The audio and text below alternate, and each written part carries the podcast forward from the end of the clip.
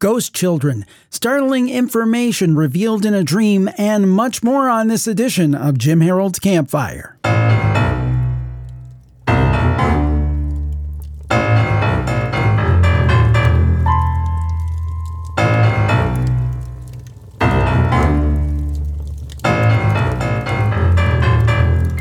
Welcome to our gathering tonight. Here we share stories of ordinary people who have experienced extraordinary things. Sit back, relax, and warm yourself by Jim Harold's Campfire. Welcome to Jim Harold's Campfire. This is the place where real people tell their true stories of supernatural encounters. And welcome to the program if you like that sort of thing. And if you like this show, we would ask one overriding big favor. Please share the show. The easy way to do it is while you're listening, assuming it's your safe place to do so, share the show right from the app as you're listening. If it's Apple Podcasts, Spotify, all the major apps have that little share button. Share the episode right to a friend. That's a way to uh, share the love, of course, on online communities, Reddit, Facebook, Discord, X, whatever it may be, Instagram. Uh, we see a lot of people doing Instagram stories now about the show, and we appreciate it. So please, please, please share the show. That's my number one favor I would ask. In exchange, we bring you great stories like this one. Next up on the campfire, we have a return caller. Tom from Pennsylvania is with us. And uh, I read this story and I was just floored. Uh, it is a remarkable story, and we're so glad to have Tom with us. And we really appreciate when people come on and tell very heartfelt, very personal stories, and that's this kind of a story. Tom, welcome back to the show. Thanks for joining us, and please tell us uh, your experience. Jim, this thanks, uh, it's great to be here. This story takes place in 1996, in March of 1996. Uh, I grew up in a town called Huntingdon, Pennsylvania. I, my parents, Faye and Al Mosser, were it was like growing up in the Cleaver household. It was a, they were married 47 years. There was it was like the Cosby family. It was just this.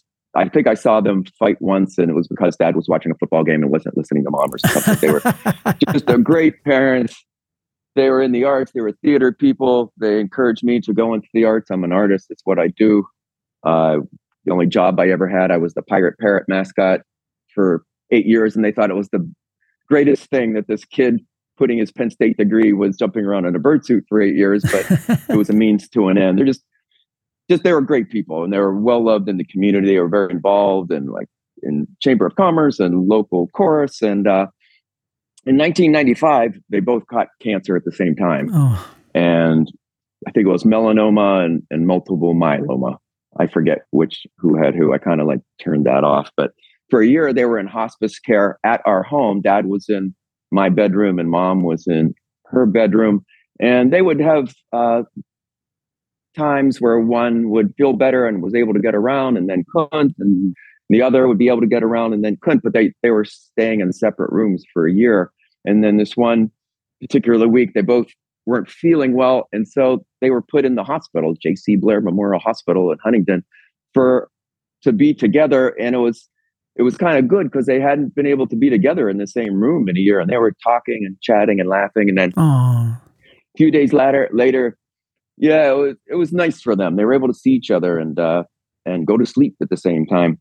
And Dad uh, had a turn for the worse and passed away in his sleep. So we had a funeral for him and a reception at the house, and you know it was very heartwarming and and memorable. It's like a reunion, you know. But that night we went to the hospital to be with mom, and she was aware of it. She wasn't. She was talking a little bit at that point couple days later, it was a Saturday morning. It was this beautiful, cloudless March, sunshiny morning. And she was surrounded by my two sisters, my uncle, and nurses, and several friends of the family.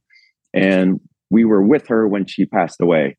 Uh, she she stopped breathing for about 40 seconds and, and we all started to weep and then she woke up again and her eyes open and it was like mom mom no go go to the light go to dad and she was really into near death experiences so we all looked to the ceiling of the room because you hear the stories right. of what people see they hover above the room and and i don't i'm sure there's some scientific reason but the visual of that i'm an artist so i'm very visual the visual of that you could almost see her soul leaving her. Mhm. And it was just needless to say, it was incredibly powerful moment.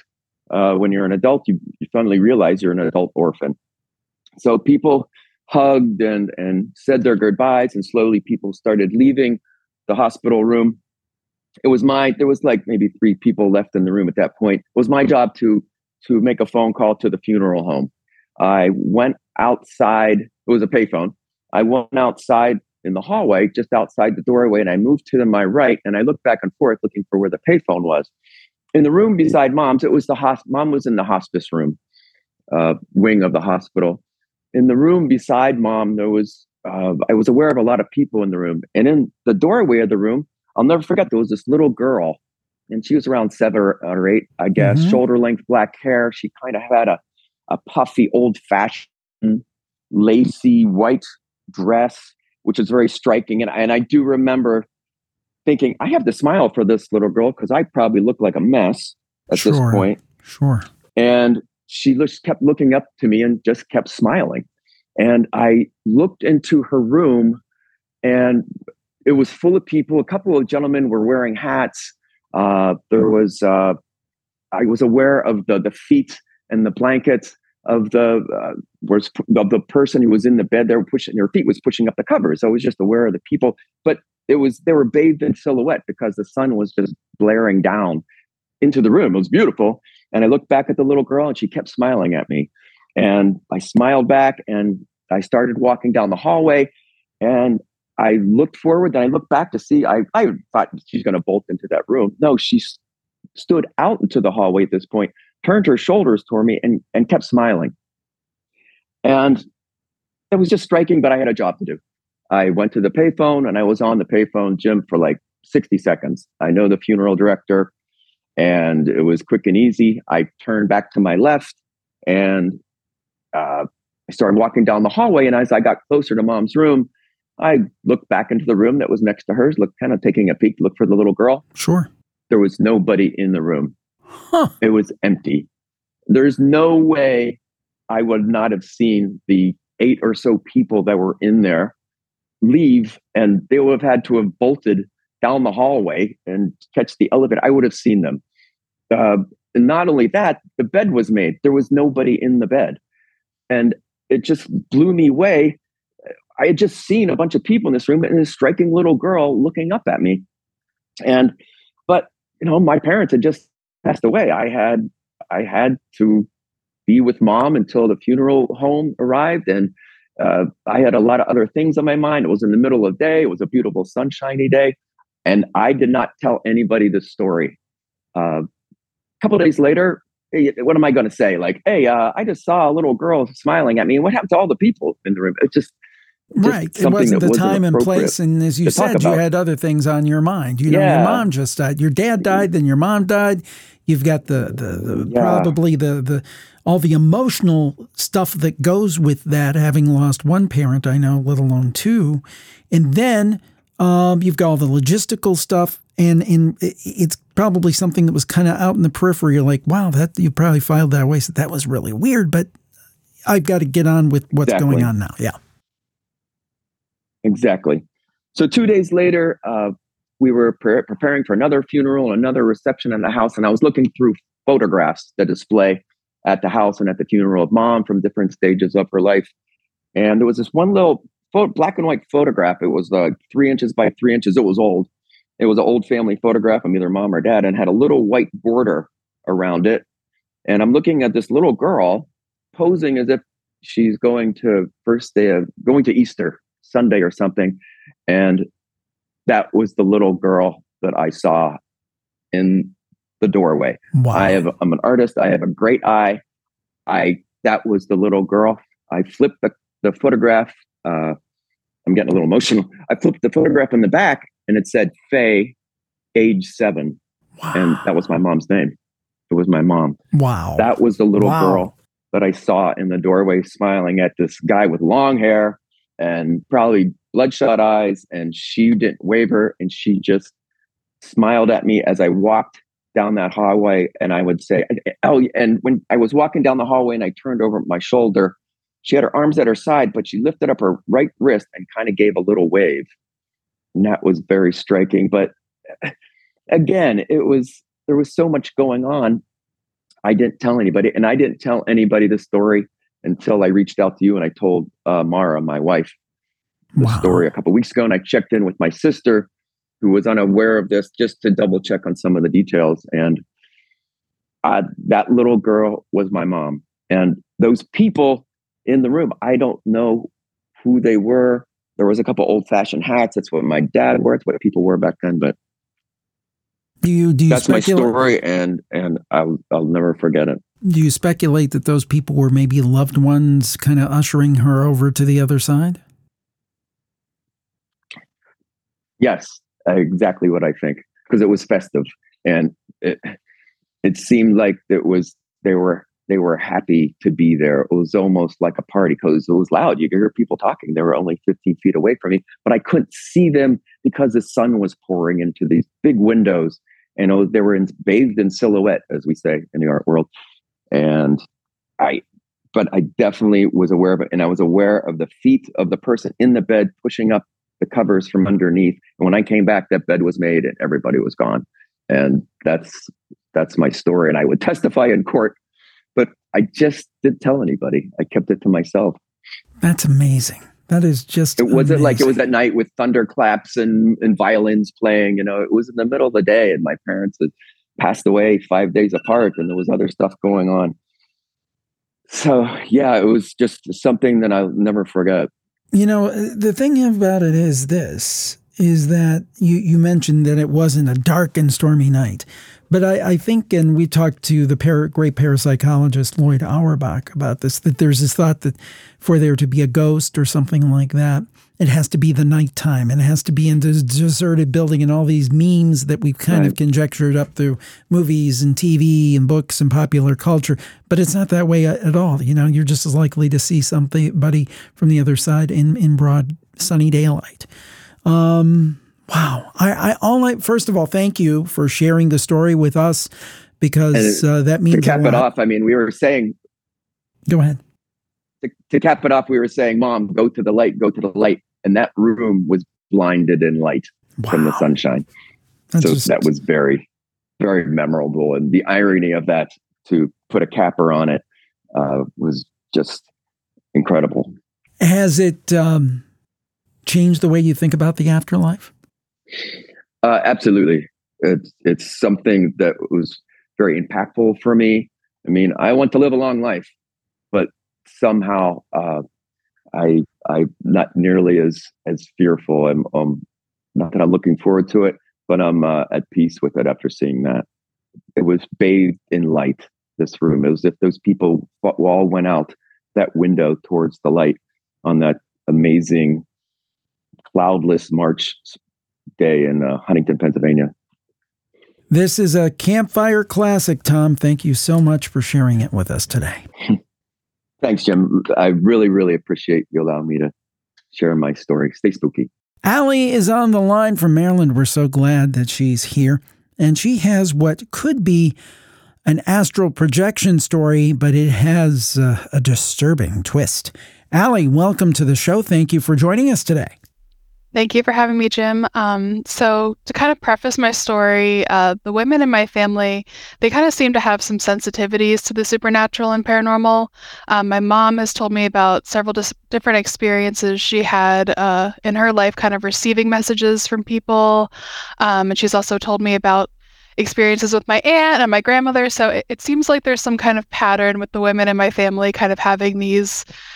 I don't know, I guess sensitivities, you might call it. Mm-hmm. Um, so, needless to say, this isn't kind of like it's not my only experience, but it's kind of my the most profound experience I've had, and I think it kind of shaped the way that my sensitivities and abilities to the paranormal uh, kind of developed. But I'll kind of touch more on that after I tell the story. Okay.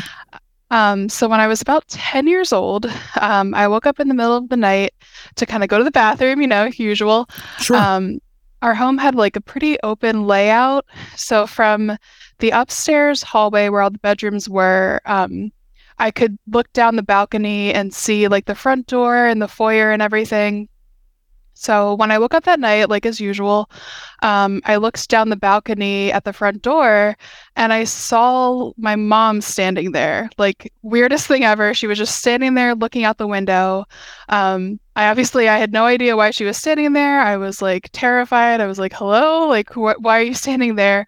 Um, so like I called out to her to see what she was doing and she slowly turned her head and looked up at me and she had like these glowing red eyes. Ooh. like yeah it was terrifying but it was my mom. Like it had the same nightgown that she wore every single night and like it was my mom. But so anyway so like the only thing obviously that was different was the glowing red eyes. Um and so she didn't say anything.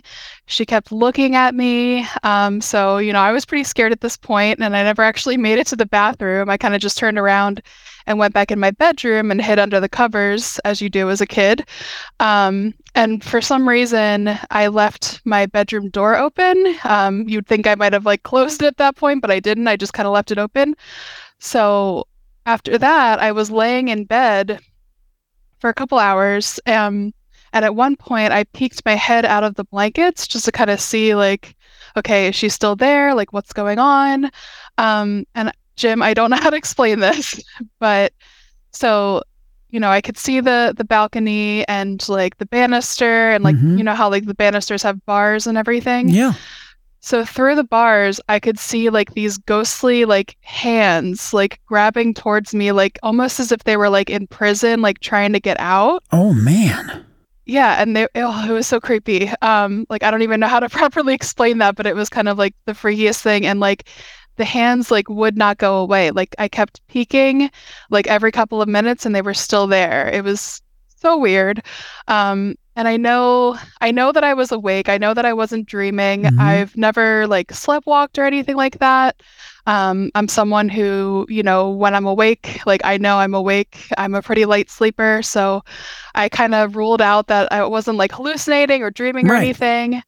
Um, so one of the reasons why I think maybe it could have been some kind of like astral projection, where like maybe my spirit was the one to kind of walk out to the bathroom and then I came back into my body or something. I'm not really sure. So like that's kind of a weird part, but then it also kind of has like a mimic aspect to it or a doppelganger with my Uh-huh. mom. Like it wasn't actually your mom, but it's something that looked like your mom. Yeah, yeah, and it just oh, it's so freaky and like so kind of like I said in the beginning, you know, I've always had these experiences growing up and one of my what you'd call like abilities or sensitivities was when I was younger, I used to be able to like close my eyes and it would look like there were like spirits coming towards me.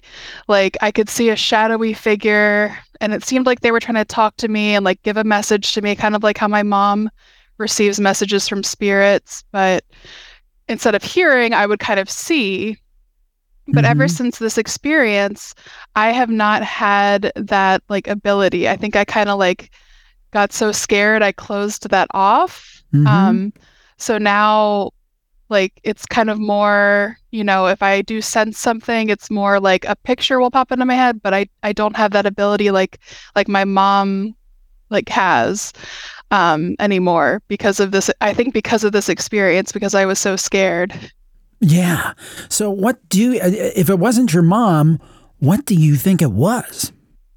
I honestly don't know. I think maybe I think it was something that, you know, maybe in a different kind of realm was pretending to be my mom and it was kind of like coming towards me in a way. Like that's why it had like these weird like hands and everything. Like I think it was trying to get close to me in like a malicious way, if that makes sense. And then I kind of closed that off for myself because I was like, no, I'm not going to mess with that anymore.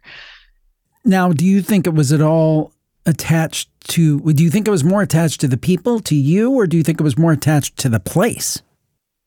Um, possibly the people, the, the like the house I grew up in, it was a very new house. I mean, I don't really know much about the land or anything, but I do know my mom had a very terrifying uh situation when she was younger, uh, playing with a Ouija board.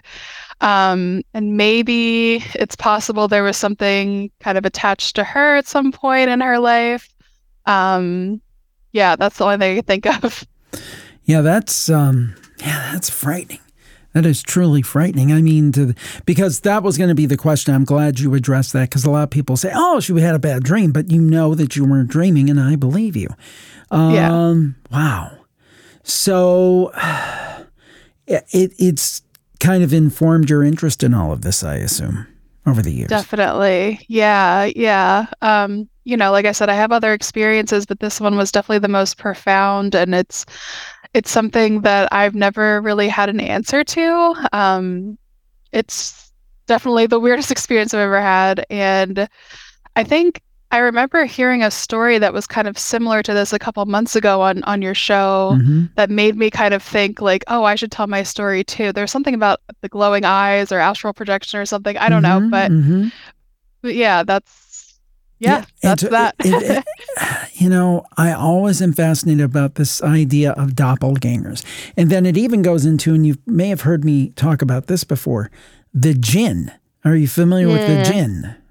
A little bit, yeah. I think I've heard you talk about it. Yeah, and um, the jinn, the jinn are from kind of the Middle Eastern culture, and it's kind of where the idea of genies came from. And the idea is that they are shapeshifters and can uh, be imposters to other things. It's never perfect, though. It's never 100%. But I always wonder when these kind of stories are coming up, maybe it's the jinn. I, I don't know. But all I know is I want to be far away from it. yeah, definitely. well, thank you so much for joining us tonight. I certainly appreciate it, uh, Allie. And uh, thanks. And if anything else happens, I hope it doesn't. But if it does, please let us know. Thanks for being on the show and stay spooky. Thank you. Stay spooky.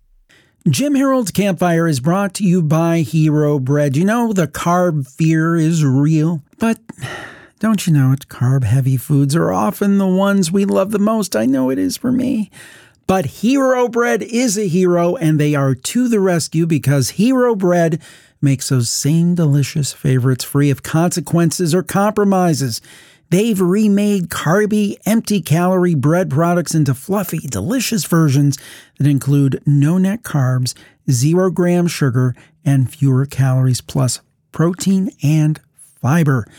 And uh, I think my favorite so far is the Hero Seeded Bread. It's uh, one gram net carb per serving, made with natural ingredients.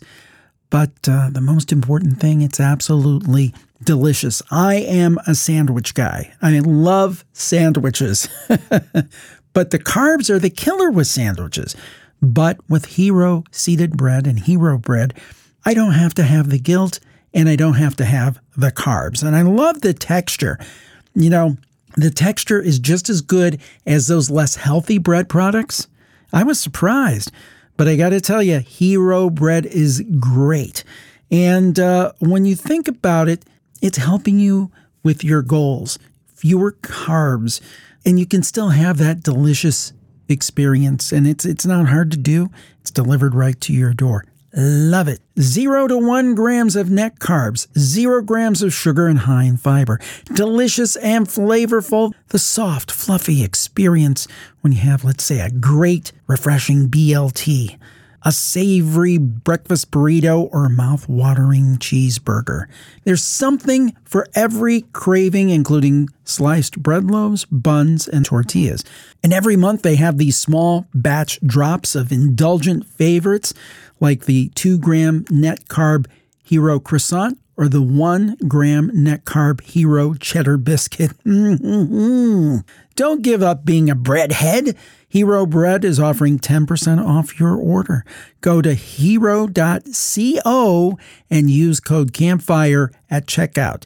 That's campfire at H E R O C O. Make sure you get that right. That is hero.co. Do not put the M on there.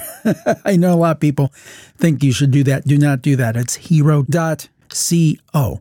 And we're so glad to welcome them to the family of Jim Harold Campfire supporting sponsors. Thanks, Hero Bread.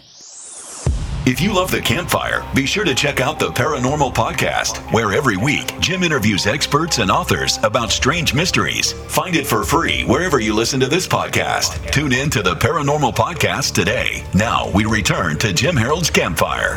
Darren is calling in from Ontario. Canada, and we're so glad to have her with us. And she's a brand new listener, just started listening last month. My goodness. But she is coming with a story. I I think this could be a campfire classic. Oh boy. No pressure, Darren. No pressure. Uh, tell us no the story. It sounds fantastic. Yeah, I'm uh, I'm really excited to tell the story. It uh I'm gonna date myself a little bit. So this took place 26 years ago when I was 13 years old living in Manitoba. you're young. You're just, young. yeah, I was. no, you're um, young now. oh, well, thank you. I appreciate that. Uh, so I had joined Sea Cadets, uh, an organization kind of affiliated with the military. And my first summer was a two week training program out in Saskatchewan. And this this training program took place in a place called Fort Qu'Appelle. Uh, in Echo Valley. Sorry, I'm saying a lot. uh, so the history behind this place is that it actually used to be called Fort San. And for people who live there, they know that this used to be a tuberculosis sanatorium back mm. around the early 1900s. There were a lot of buildings, kind of just to paint the picture. It was within the valley, there were rolling hills. It was gorgeous. We were right on Echo Lake uh, sailing program. It was beautiful but the stories that kind of came with it were not so exciting. So there was one building in particular, it was called Mission Building. And this is where probably myself, along with 20 other girls, were were situated for the two weeks. We were um, housed there. And what the how it was kind of laid out, we were on the third floor, and on both sides of the hallway there were rooms. The room that I ended up being on was also adjacent to an, a sunroom that went down the entire length of the building. Mm. There were two girls to each room. And because it's a safety hazard, we were not allowed to lock the doors or, or even really shut the doors unless it was for privacy at night, just to, you know, have the quiet. So myself and my roommate, you know, we were only, it was only a two week period. And I distinctly remember, I'm actually going to backtrack just a little bit just to kind of paint a, a picture for the room. You walk into the room, and completely to to the left of you is a closet. Right in front of you is a bunk bed. Right across from the bunk bed was a dresser with a mirror, and right beside the dresser was a was a locker. And uh, at the foot of the bed was the French doors to this long uh, sunroom. So we were told that this building actually used to house the children who were sick with tuberculosis. Hmm. And they would put them out into the sunroom on nice days to get some fresh air and some sun. So, not a big deal. Me and my roommate, you know, we get to know each other. I got the top bunk, my roommate got the bottom bunk, and our bunk faced the mirror. So, one night, I distinctly remember I ended up getting woken up by my roommate. And she was just flush. She was crying. She was frantic.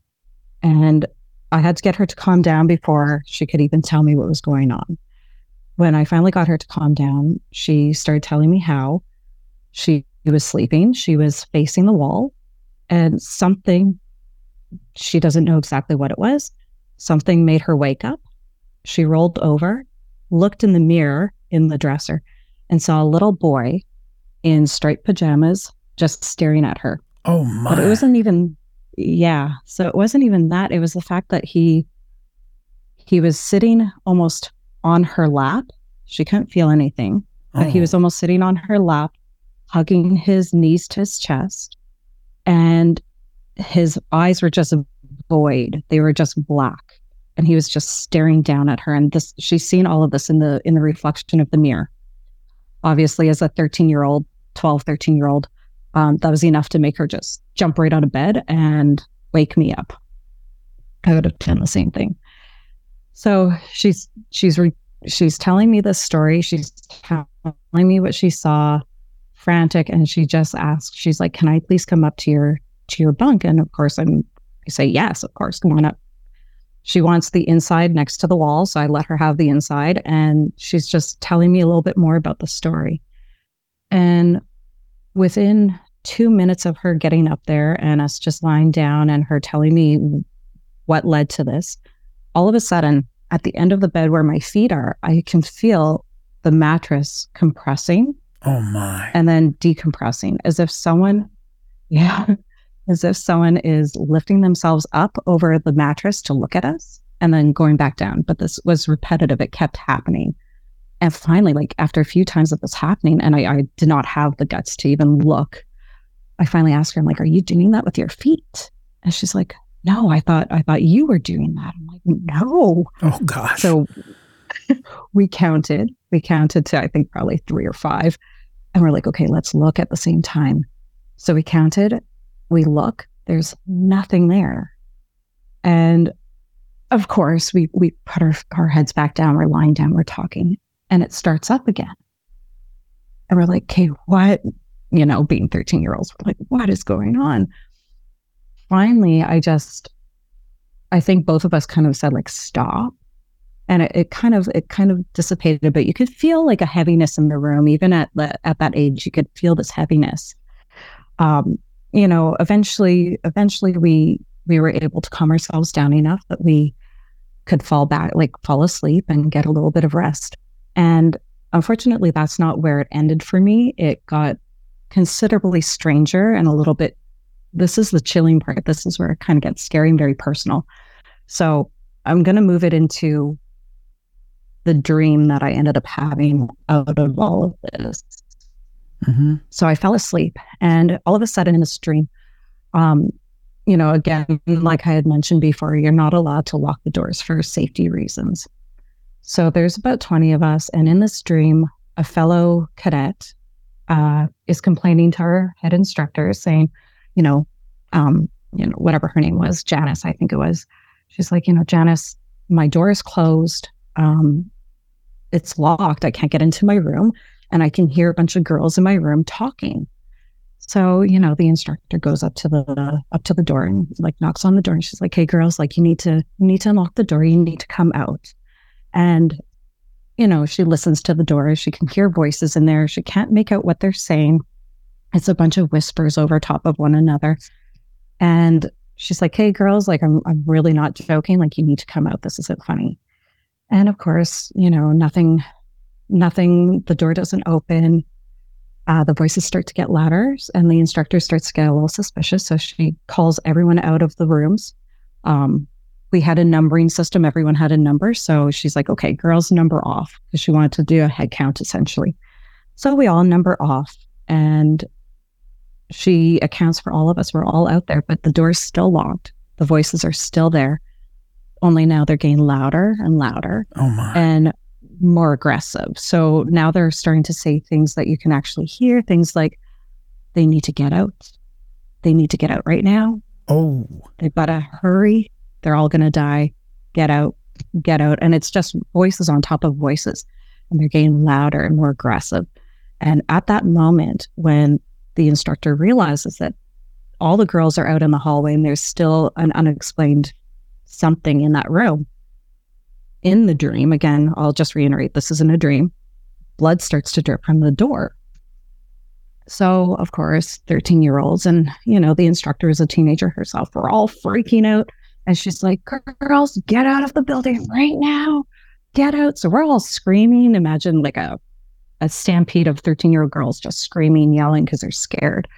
And that's what the dream was. So it was all of us just running down the hall and I zone in on myself in a dream and I can see myself screaming and yelling along with the rest of them at the top of my lungs, running down the hall. And it's almost like it went into a movie. And all of a sudden, things kind of slowed down. The sound in the dream went mute. And my view of myself running down the hall changed completely to now I'm looking at myself in my bed with my roommate, exactly right beside me where I left her when I fell asleep that night. And my eyes in the dream, it's almost like my face from the hallway flashes to my face in the bed.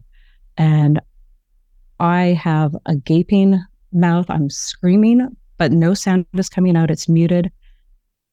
And I'm in the bed just screaming. Mm-hmm. And in that moment, I actually sat in real life, I sat straight up. And my roommate now now we're back in real time this isn't the dream anymore.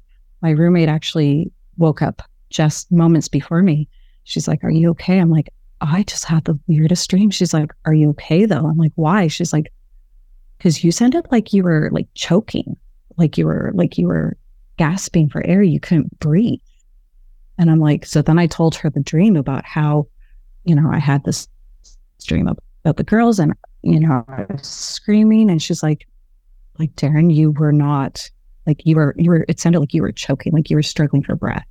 Oh and my. it was the weirdest feeling. It, it felt heavy. It felt tight in my throat.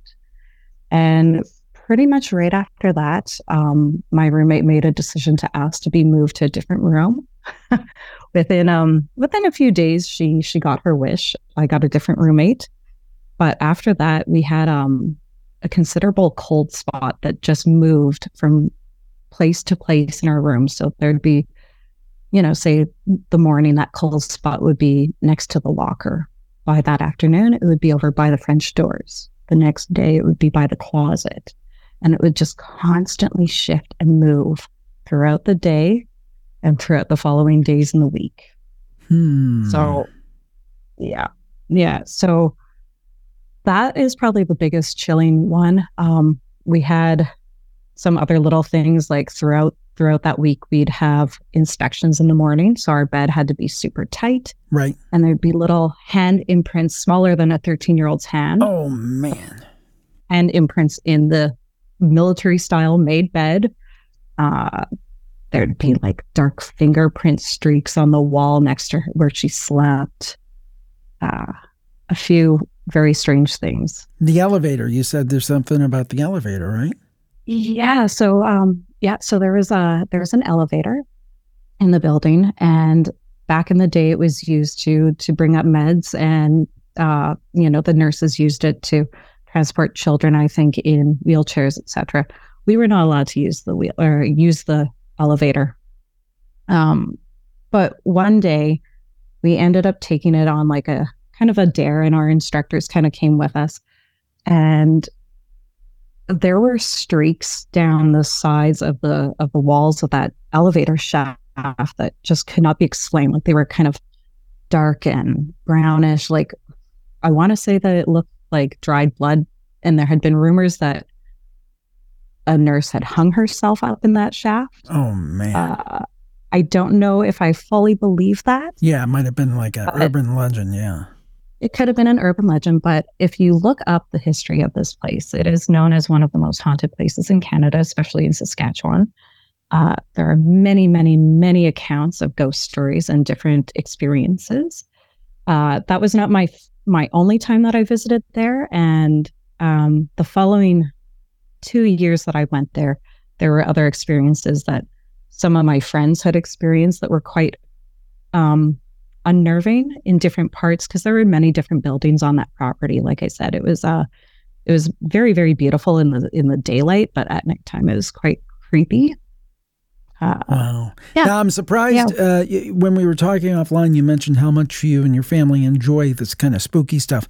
So, some people, when something like this happens to they run away from it. It seems like maybe you run toward it a little bit.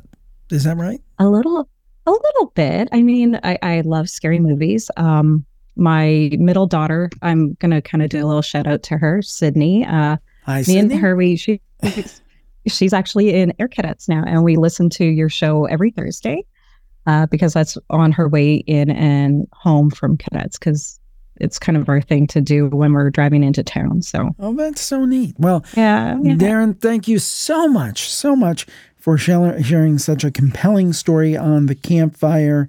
And uh, please come on and share more of your stories. But that that was a great one. Thank you for coming on the show. So glad you found us. Thank you.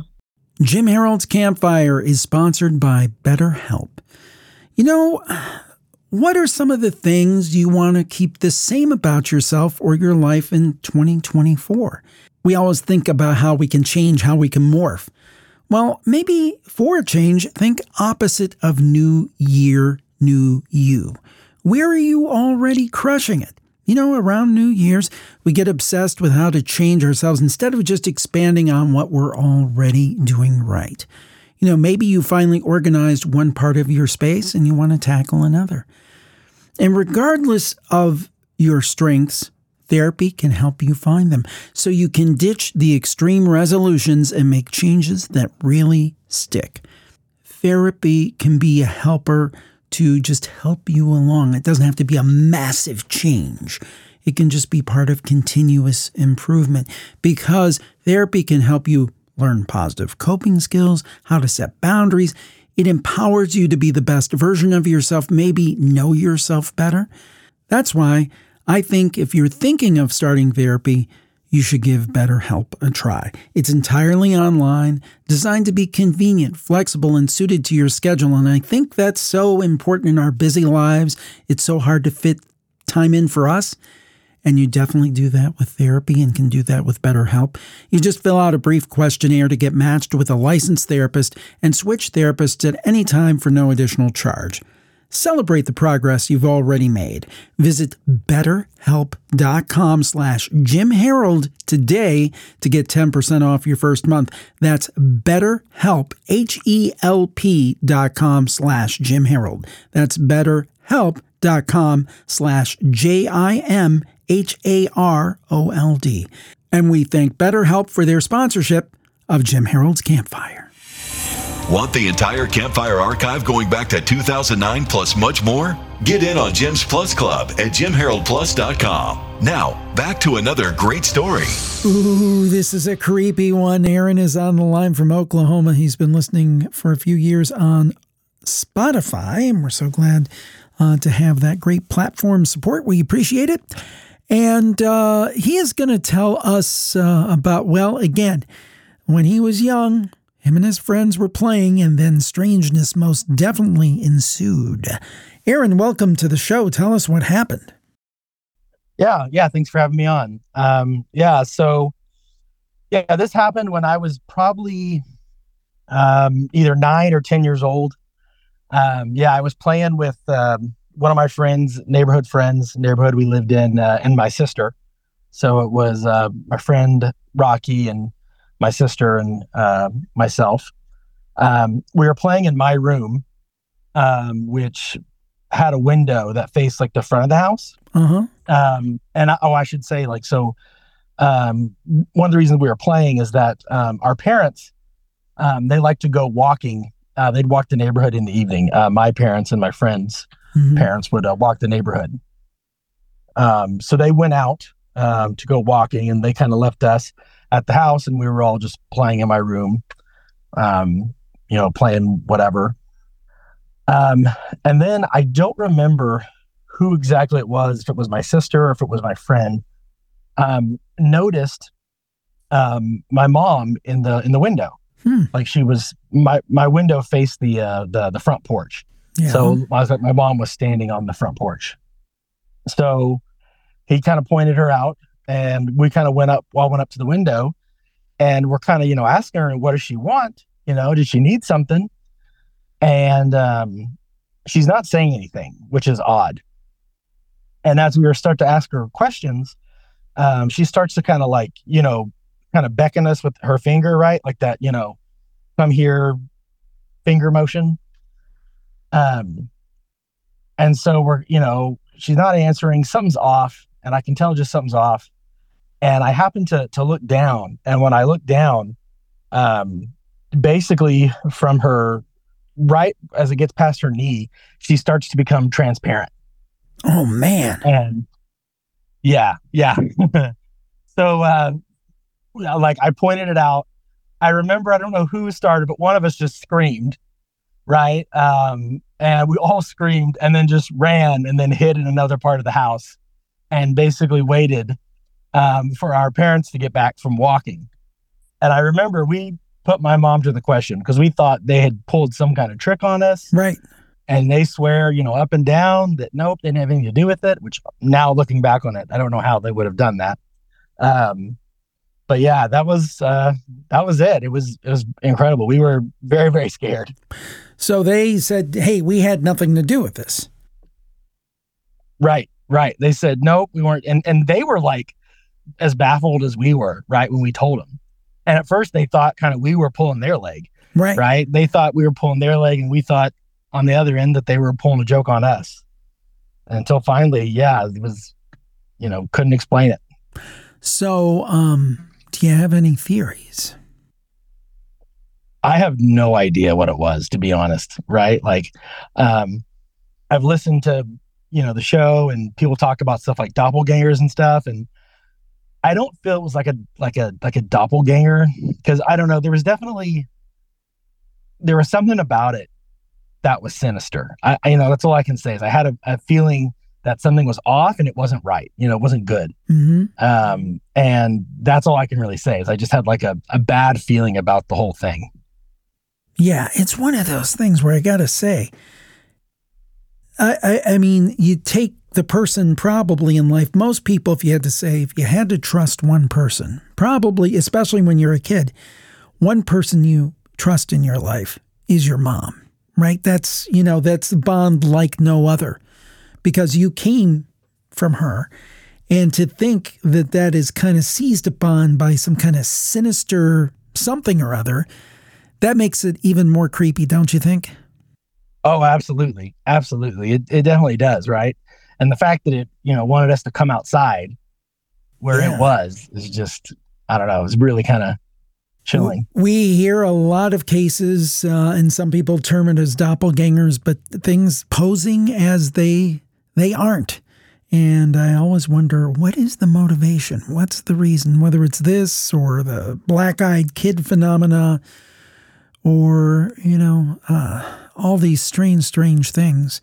Uh, we had a story from a woman in Germany whose uh, husband was serving in the U.S. military, and uh, she realized that her husband was in bed with her, spooning, and it wasn't her husband. It was a near perfect copy. Uh, so we've Oh, had, wow. yeah, that's that's even creepier. It's like, and and she rebuked it, and it, it, it left and, and whatever. But uh, but it was a near look just like her husband. She realized her husband went out for um, a run every day at that time, and then he, she, you know, uh, basically said a prayer or something, and the the faux husband said something like, "Don't say that." And it's like, oh my gosh, that Oh, is wow. creepy. Yeah. Yeah. So I'll tell you, Yeah. there's something out there making believe their loved ones, and what it is, I want to stay far, far away from. Aaron, thank you so much for sharing your show on the, uh, your story on the campfire tonight, and stay spooky. Yeah. Thank you. Stay, stay spooky. Next up on the campfire is Robin from Maryland, and Dr. Victor told her about the show. And Dr. Victor, thank you very much, and stay spooky. And uh, coolly enough, coolly, I don't know if that is a word, coolly, I guess it is. Uh, it's very cool. Uh, Robin used to work in a metaphysical shop where a lot of odd stuff happened. Robin, welcome to the show. Tell us what happened. Hello. Um, yeah, so I worked in a metaphysical shop about nine ish years ago. It was located in a very historical old part of like our downtown district. All the buildings were at least 100 years old, houses and whatnot. Mhm. Um, so that's where the shop was. And we had a lot of tarot card readers and palm readers and stuff like that. And we had a lot of little things happening in the shop all the time um, to the point that we used to joke about that there would be like a metaphysical billboard on the roof of our building saying, you know, ghosties, if you if you want to talk to somebody, come here. Oh, cool. So yeah, it was it was a very cool little shop. Um, and so on this instance, it was a normal weekend. You know, people were coming in and out and shopping. And the way the shop was set up, we had two doors. One was the front door facing the street, and then the other was the back door that faced the parking lot. And we had a, you know, a lot of regulars. So one of our regulars came in, and he was he kind of had like a weird energy to him always, kind of like a chaotic vibe. Um, but activity in the store would always kind of act up when he was there. And so he was shopping and he was finishing up and I had a friend there with me who was, you know, just visiting and hanging out. And then we had another customer come in who was a regular Mm-hmm. and she was dressed like a voodoo priestess. I don't want to say she was a voodoo priestess. I don't know what she practiced, but you know, she had that kind of air about her. Um, Mhm. she had a very strong presence to her. So she was waiting for her turn at the counter and he finished up and he left through the back door. And then my friend was like, Oh, I'm going to go upstairs and make a cup of tea. And so he went up like to the second floor where we have like offices and whatnot. Um, so then she comes up to the register to place an order for herbs. We had a whole wall behind the counter of every kind of herb you can think of in a jar. It was like really cool. And she starts to place her order, and the don't know how to really explain it. The the energy in the room shifted almost. It was Mhm. very odd and eerie and quiet. And she kind of leaned over the counter and looked at me and said, I think something's going to happen. Ooh. And I kind of, and so yeah, she like just like everything, like her face dropped, uh, you know, mood changed. And I like looked at her and was like, yeah, I think, I think something's going to happen. And we both turned our heads towards the back of the store. And it was like, in an instant, there was like a wind tunnel. And, Like, it was just like this energy. It was like wind blowing from the back of the store to the front. Hmm. And the way the shop was set up, there was like three rooms. And in the middle room, there was displays, shelves that had like all the merchandise on it. There was like four or five of them. And the one closest to us started vibrating and like rumbling. And it was moving, like visibly moving. And it was like as if somebody took their arm and was moving all of the objects on the shelf off onto the floor Huh. just in one swoop. So it would be like first shelf, every all the stuff came off. Second shelf, all the stuff came off. Third bottom shelf, everything came off. And then the wooden shelf that was holding all the merchandise flipped off. And then the second one flipped off. And then the third one flipped off. And then the brackets holding the shelf all plinked off one by one as well. So it was like, you know, plink, plink, plink, plink. And then they all fell to the floor, like crashed. It was big noise. And we kind of just stood there and watched it all happen. And it was like matter of seconds. And then like the wind tunnel stopped. Uh, the shelf stopped moving. And it was just like quiet. Huh. And so like you had candles, candle holders, glass, all sorts of tchotchkes, just everything was just smashed on the floor. And we just kind of stood there for a second. And then my friend came downstairs with holding the cups of tea and he was just like, what just happened? And he was kind of upset because he comes to the store in hopes of seeing spirit or something happen. And he didn't hear or notice anything in like the few seconds that this all happened. And so like I kind of just stood there like what do I do next? So the priestess lady starts I don't know what she was doing. She she was starting like doing like a cleansing or a clearing of the area. She goes to the back of the store, opens the door, opens the front door and starts doing like this kind of ritual. And I kind of let her do her own thing.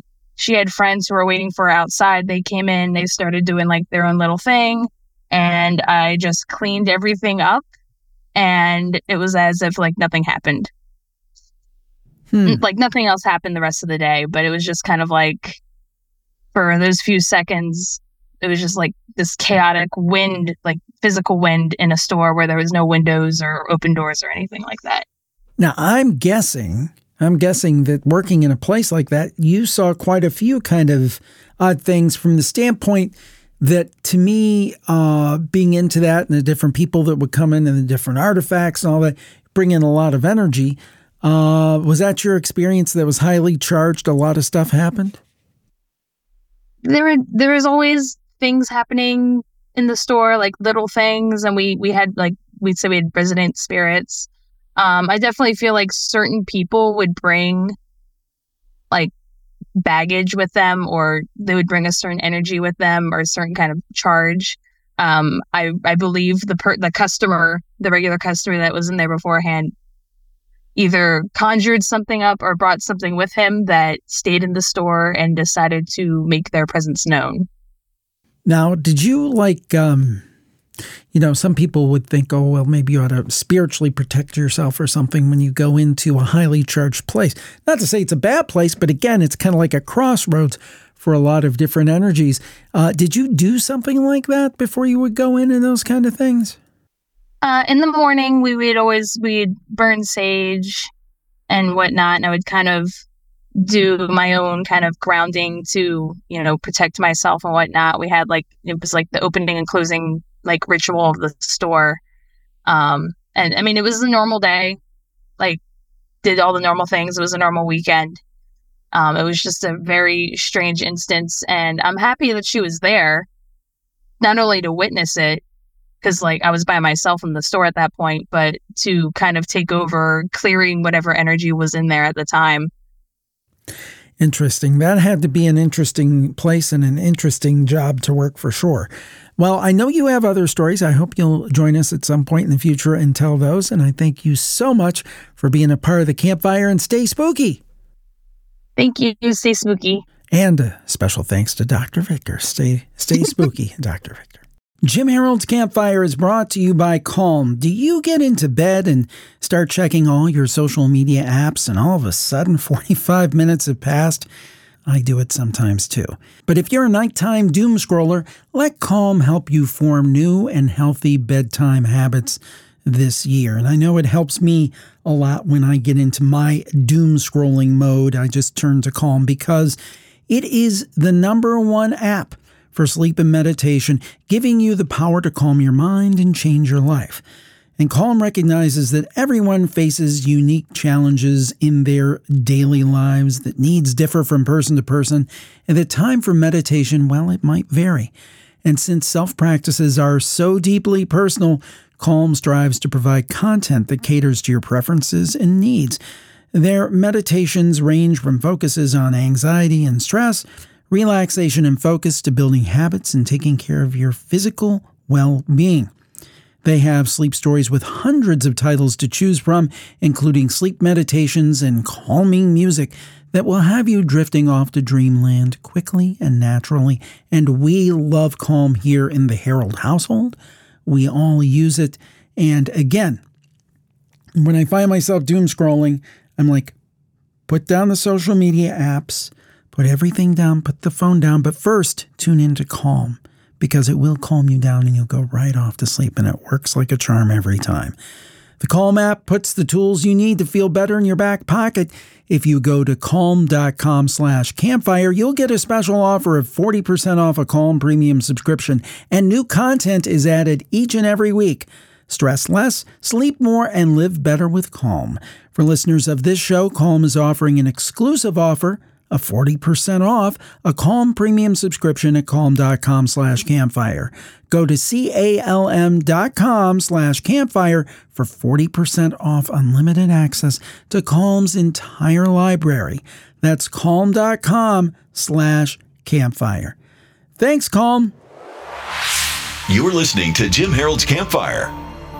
Charlie is on the line from Ohio, OHIO. And he was on the show uh, back in 2019, and I was mentioning to him a few things have happened since then.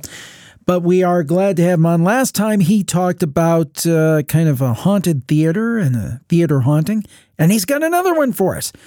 Charlie, welcome to the show. Thank you for joining us again. And uh, glad to talk to you after all these years. And please tell us uh, this story. Yeah, thanks, Jim. Okay. So the last one happened when I was in college uh, in Ohio. Um, but this happened, this story I'm about to tell happened when I was like eight or nine years old. I was really young because um, I grew up in theater. A theater family. Um, my grandparents really were involved in this local community theater. And I went with them very often. And on this one occasion, um, I went with them to see a matinee. So it was like in the middle of the day. Um, I don't remember the show. Uh, but after the after the show, um, everyone always goes downstairs and they mingle and talk after when everyone's getting dressed. Um, but after everyone got done, you know, getting back in regular clothes and leaving, there's always a void Like the energy had been almost taken out with the people. Um, I decided I needed to use the restroom before we left, and I was the only one downstairs, and you could feel that absence of energy. It was really strange. Um, and the way that this theater was set up, right, you could see the very back of it. It was almost like a large hallway, Mm-hmm. and there was a slight right, and that's where the bathrooms were at the very back. So I remember walking back there through this through this energy absence. And I walked through there and I went to the restroom. And while I was in there, I felt a presence. Like I wasn't alone, which was very scary at that age. So I finished and I ran out of the bathroom. I don't even think I washed my hands. I just left. Um, and I remember walking through the hallway and I could still feel eyes boring into the back of my head. Um, Hmm. and as I'm walking through the hallway, I I get to the door to finally leave, and I turn around, and I see a shadow of a shadow figure staring at me. His head was peeking around the corner from where I had just been just a couple minutes ago. I, I like I couldn't see anything, but I could tell he was staring at me. Um, Ooh. yeah, it was it was it was intense. Like you could almost feel. It wasn't anger, but it was like sadness. Like he missed. I mean, I'm just interpreting at this point, but you could almost feel like his missing of the people and the energy in the theater. Um, but I, I ran upstairs to my grandparents. I, I told my grandma what I saw. And the strangest thing is they knew who it was. They really? knew the guy that had passed. Yeah. Huh. Because it had just been such a close knit community. They've known each other for uh, I was gonna say hundreds of years, but not hundreds. Decades. Uh, decades. Yeah. Yeah. Um, so they knew the guy that had passed. So that it was known that his ghost was downstairs. Huh. Wow. That's kind of a cool story. I think so. It I remember it, but it was almost like a dream at this point because it was so long ago. Sure, sure. I get that. Now let me ask so you you kind of considered it even though it's kind of scary for a little kid obviously, is kind of a friendly haunting? Is that the idea? Yeah, because it's not it, other people besides me had talked about this ghost, and no one's ever been scared of him. It's just kind of a presence in the area Mhm. because it, he's known to those people. Um, and he again, it wasn't scary; it was sad. It was more of just uh, wishing he could be part of the party. I think. Wow. How cool is that? Well, I, I mean, I, I'm sure because I all when haunted theaters come up, I always mention this, but I'll mention it again since it's been five years. But um, to me, it makes sense that theaters are some of the most haunted places because I've always heard from experts that where there's a lot of emotion, there tends to be more hauntings. And where else is there more emotion? We all know, at least I would say, that's fair to say show people are type A people. Not in a bad way, they're great, but they're high strung a little bit, I think. And um, they're the kind of people who have a lot of energy and they leave a lot of energy on the stage because on the stage they're pouring out what? Good, bad, happy, sad, drama, uh, comedy, um, the whole gamut of human emotion. So if if emotion is uh, a key component, a building block, if you will, to a haunting, then what place would be more haunted than a theater? I think you absolutely are right, Jim. Makes sense. Charlie, thank you for being on the show tonight. I appreciate it. Stay spooky. And if you have any more haunted stories, theater or otherwise, please come back on the show. All right, thanks. Lori is on the line from New England. She just found us this past Halloween. I love Halloween for various reasons. And one of the reasons is because a lot of people find campfire, and then we get to hear great stories like this one. And uh, Lori is going to take us back to her childhood and, uh, well, a spooky story indeed. Lori, welcome to the show. Tell us what happened. Um, well, it started when we went on a camping trip with the Girl Scouts. I lived in upstate New York at the time, which is a little bit of a, to me, it's a scary region. There was a lot of people that would go ghost hunting in graveyards and no, you know, see, say they said um, ghosts there. So this was something that I didn't like that. I wasn't a ghost hunter. I wasn't into it when I was a kid. So it's kind of strange this all happened. But we went on a um, camping trip near Lake Ontario, and we were all running around finding our campsite, and we're happy with the one I picked. And we had um, my friends were staying in one cabin. We were kind of in these raised, sort of like cabin tent things, and there was another town with different girls um, in a different tent. So we were just going on around um, doing Girl Scout stuff on the day that we got there. And there was one girl there that was kind of strange. She was from the other town and she was taking toads that she found in the forest and she was putting ropes around their necks and kind of walking around with them like they were oh, dogs. Oh, that's not nice. I know. I know. I thought it was awful. I was like, oh, I was really upset about it. So I told her I thought it was cruel. You know, we're not out here to do that to the wildlife and so forth. And she just laughed at me. So after a while, she kept doing it, and I finally just I ratted her out to the troop leader. Good for you. They, yeah, they told her to stop doing that. Um, and so things just went on. And normally we sort of had campfire that night and went to bed. We were exhausted because we'd been swimming and everything. So the next morning we woke up. It was probably like right at daybreak. We heard this screaming. Um, and we just all froze. It wasn't coming from our tent. It was just like this nonstop screaming, um, hysterical screaming.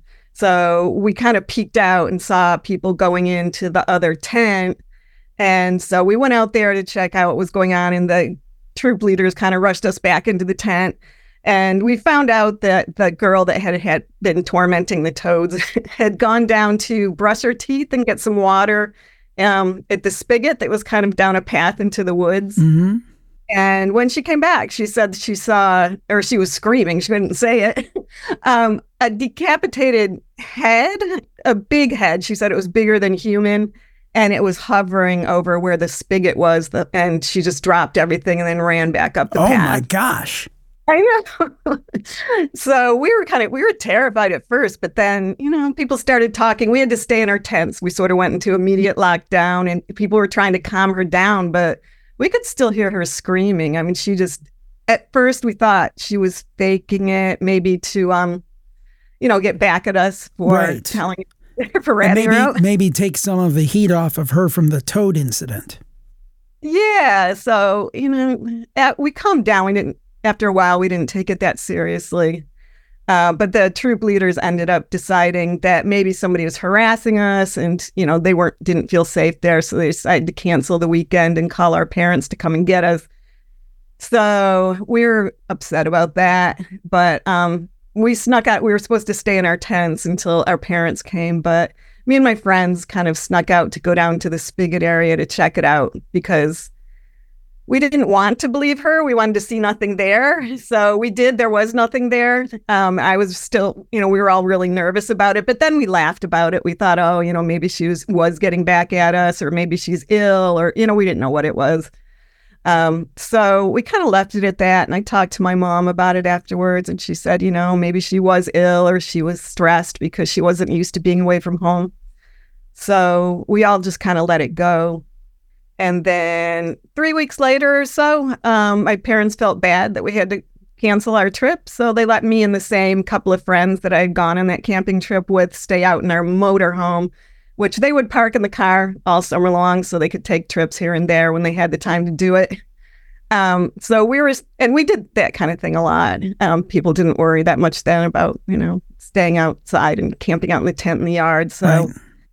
We did that and there were some houses around but you know at a distance so we were out there having fun sort of being loud. My mother had told us we have to keep quiet because my father had a very busy day the next day and not to bother him and so forth. But you know we were laughing and reading magazines and probably making a lot of noise. But it was about midnight and my dog we brought the dog out with us and the dog started barking, and she didn't usually do that, but then she started barking hysterically. And then I stopped, and we stopped laughing. And then we heard tapping on the window. Um, and I kind of pulled back. There were kind of those low curtains that you have in an RV. Kind of pulled that back, thinking it was a friend that was coming over to bother us or visit us. And I looked out, and it was like, we all saw this guy. It was just this older man with white hair and I it just like not a nice look on his face. He was laughing at us. Um, and we just screamed. so as soon as we started screaming, he disappeared or the face disappeared. I didn't see any body. um, and the dog was still barking. So um, I started calling up to my parents. I didn't know if they could hear us, but my mother put her head out the window and she said, You know, shut up out there. I told you your father had a bit busy day. And I said, No, you have to come out and get us. You have to come out and get us. And she's like, Will you go back to, you know, just do what you were doing? And she slammed the window. And I was like, Oh my God. she didn't take it seriously at all. Um, so we just we didn't know what to do. We didn't want to stay out there. So we all grabbed a steak knife. Oh my. um, decided to make a run for the house. It sounds like a bad movie, but that's what we did. So we ran to the house, and my parents had put the key under the doormat by the front door so we could get back in if we needed to to use the restroom or we were scared, which we were. So that was like the longest few minutes trying to scramble to get that key and to get that key in the front door. I was, we were terrified. So we ran up into my room. And then I told my parents when I got up there, I knocked on their door and I said, you know, this guy that's like hanging around us or there's something going on. And they said, just go back to bed. You know, you're inside now. And it, it wasn't like my parents to do that. My mother was kind of a worrywart. And my father, you know, he would have liked to probably at least check it out. It just seemed really strange. So we were kind of upset that my parents weren't being more responsive. Mm-hmm. So we decided to go into my bedroom, shut the door, and we looked out the window to see if he was still hanging around the RV. And there was this huge black car parked in the front lawn. It looked like like a 1950s, 60s car, maybe like that could fit in, you know, the kind of car that people used to drive around in and party in. There was like eight, you know, you could get eight people in a car like that. Um, but there was nobody in it, and you could kind of see the street light shining through it. So I don't know if there's somebody laying down in it, maybe, but you couldn't. It didn't look like there was anybody in it. Right. Oh, I got back up and I told my father because he was so particular about his lawn that he would be so upset about if he didn't care what happened to us, he'd be care, you know, he'd be worried about that lawn. So I told him, you know, there's some huge car parked on your front lawn. And he's like, oh, just go back to bed. It's probably the neighbors, you know, somebody visiting the neighbors or something. And I was like, this is just so weird that he's not being more responsive because I mean, he's somebody that like chases, he used to chase snowmobiles down the road in his car if they would come buzzing across our lawn. So um, we, we just didn't know what to do about it. So we decided we're not going to go to sleep until that car is gone because that guy is probably still creeping around here. And we had the dog up with us. You know, if the dog starts barking again or we hear any noise at all, we'll just call the cops from our room. So we were up there um, playing games, trying to keep each other awake and reading and kind of taking turns, staying up. We'd keep peeking out the window to see if the car was there, and it was still there for hours.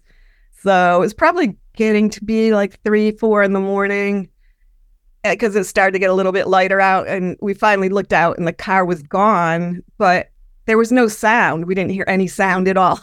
but the car left, which is strange because the window was right there. Right. Um, and it was a big car. You know, you'd think you'd at least hear it starting up. So I don't know. It was just such a creepy, creepy experience. And I thought maybe at first that it was somebody that was trying to prank us. And I asked around to all my friends that had older brothers or fathers that like to work on cars. Did anybody know of anybody with a car like this or somebody that would do this? Or usually somebody, you know, after something like that happened, if it was a prank, would come out with it and laugh, you know, about it. But Right.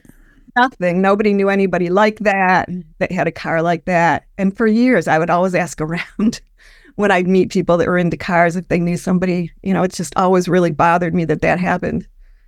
So, um, yeah. You, you now you said in your note to me that maybe you thought it was some kind of entity and a result of what happened at the the campground with the uh, with the frog girl? Yeah, after my friends and I, because they were the same ones that were camping with me, and that we started to think about, wow, you know, what if that we were laughing down there and that thing, whatever it was. I mean, I wasn't into ghosts at the time. This is my friend's idea, but I started to think about it like, yeah, you know, maybe that was followed us back there or, you know, appeared to us again. And um, yeah, it was it was really, you know, we that's how we kind of took it. We still talked about it, you know, years later. Nothing like that happened again. Well, things happened, but not that particular kind of Mhm. thing. But it was just so so weird. And later on, when I saw Twin Peaks, that was what that character that was not out. That's what it looked like. I was like, oh my god, maybe it is a kind of like mm-hmm. deadly end. But then we were going into another school and getting separated. So I started to think maybe it's just like this bad energy, like And you- ushering it. And you didn't even get a donut and a cup of coffee with it like Oh. Agent Cooper. Nothing like that. Not Nothing even from like my that. parents. Uh, well, Lori, thank you so much for joining us and sharing your story today on the campfire. Oh, thank you very much for having me. It was good to share it. Thank you. Jamie is on the line from Colorado, and we're so glad that she is. And she's going to talk to us about signs from loved ones. Jamie, welcome to the show and tell us what happened. Thank you. Um, so I live with a roommate. We've lived together for about the past five years. We've known each other for about the past 10. Um, so during that time, you really get to know each other's family. And her dad was just an amazing man. Um, he would come and he lived in a different part of the state. He would come and he would stay for weeks at a time with us. And he was just a really cool guy. Um, but he was diagnosed with cancer a few years ago Oh, and um, he had a long battle, but unfortunately, in December of 2022, he did pass away. Um, and it just it was one of those days where you kind of the sun was shining, and it just didn't quite feel fair that the sun was shining when the world had lost such an amazing person. oh, Um, so my roommate was the executor of his estate, and she had to travel back and forth between where we live and where he lived on the other side of the state to take care of things. And we did not see each other for quite a while while she was going through that. So on March 13th, she happened to be home. We were getting caught up, having a conversation. I remember distinctly I was in the kitchen making a Caesar salad for us for dinner. And I get a phone call from my dad telling me that he is in the emergency room in a small town a few states away. He's waiting for a life flight helicopter to take him to the closest trauma center. And he and my mom had been in a terrible accident. oh, Um, and my mom, unfortunately, was killed on impact and she did not oh survive. Oh, my Lord. Oh, I'm so sorry. Thank you. Um, and so I was so thankful my roommate was that was one of the few nights my roommate was home because I mean I lost it, as, as you would imagine. And my parents were actually on their way to Colorado to visit my sister and me. So we went from making plans for what we were going to be doing to now now what and, and all, everything that comes after losing someone plus having someone severely injured and i work for a hospital so i immediately got working on getting my dad transferred from the hospital he was at to the hospital that i work at so um, i could you know be there for his sure, care sure. and so my roommate's still dealing with everything after her dad's death.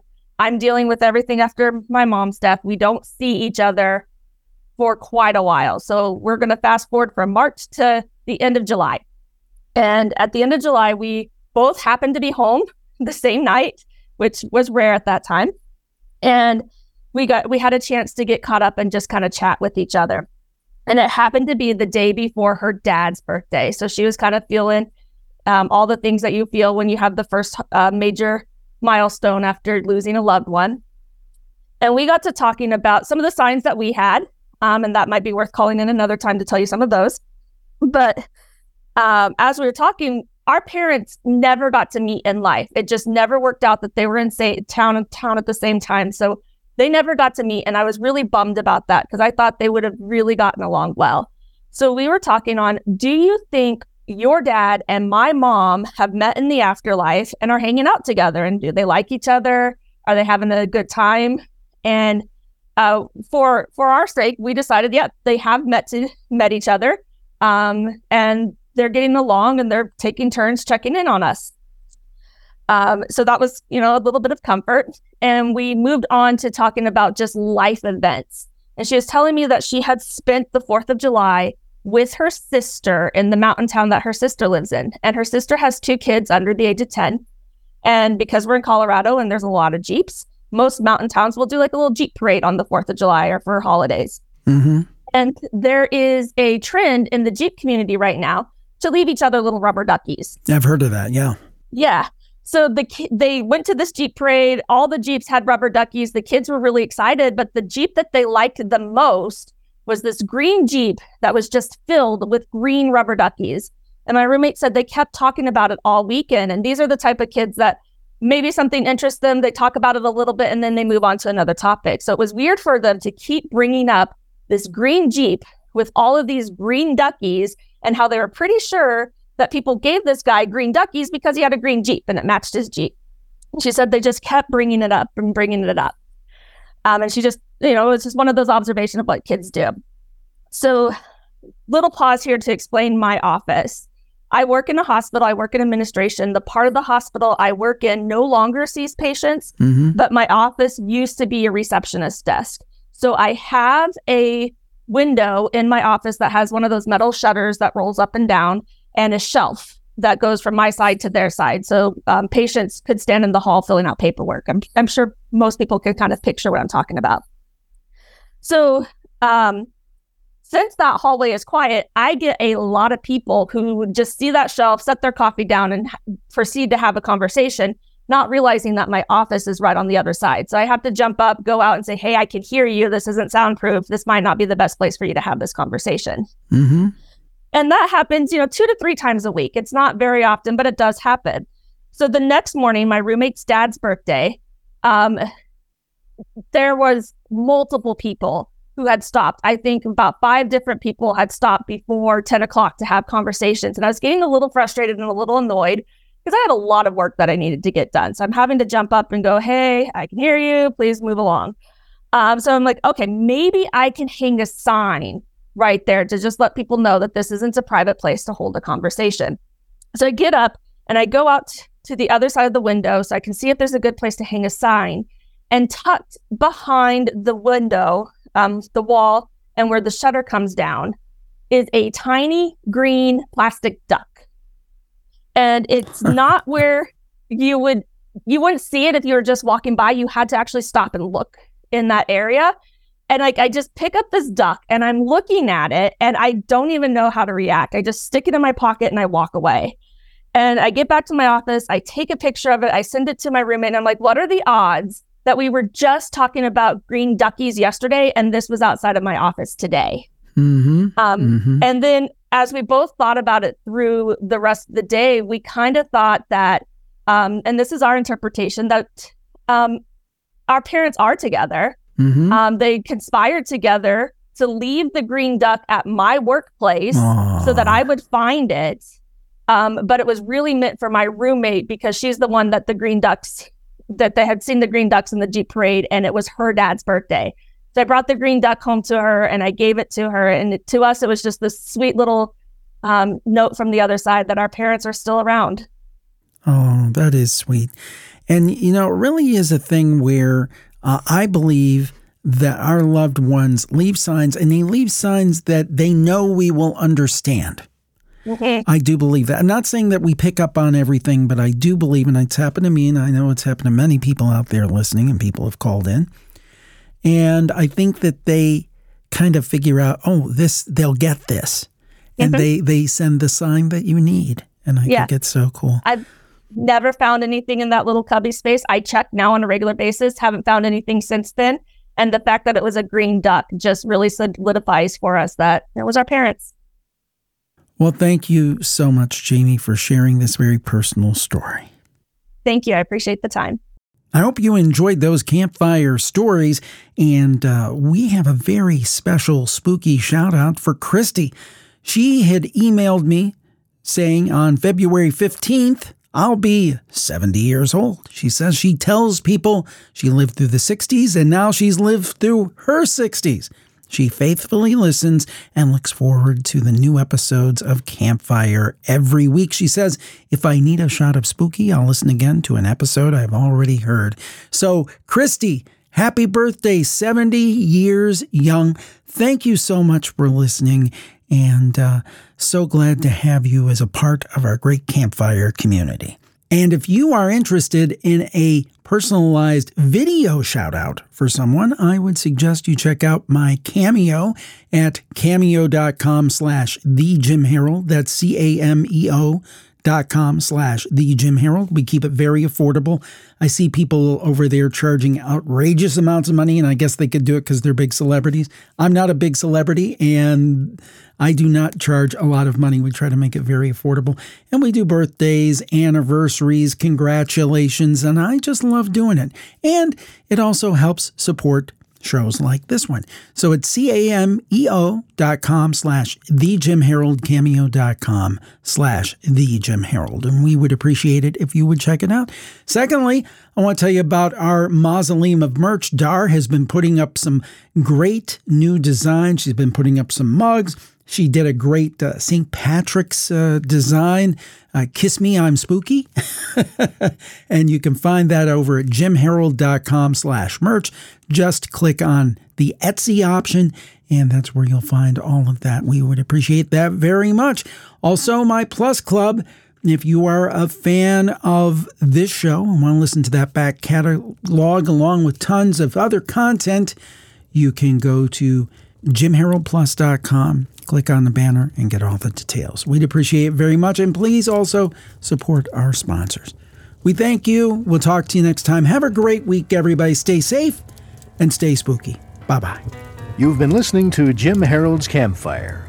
Tune in again next time for more stories of ordinary people who have experienced extraordinary things.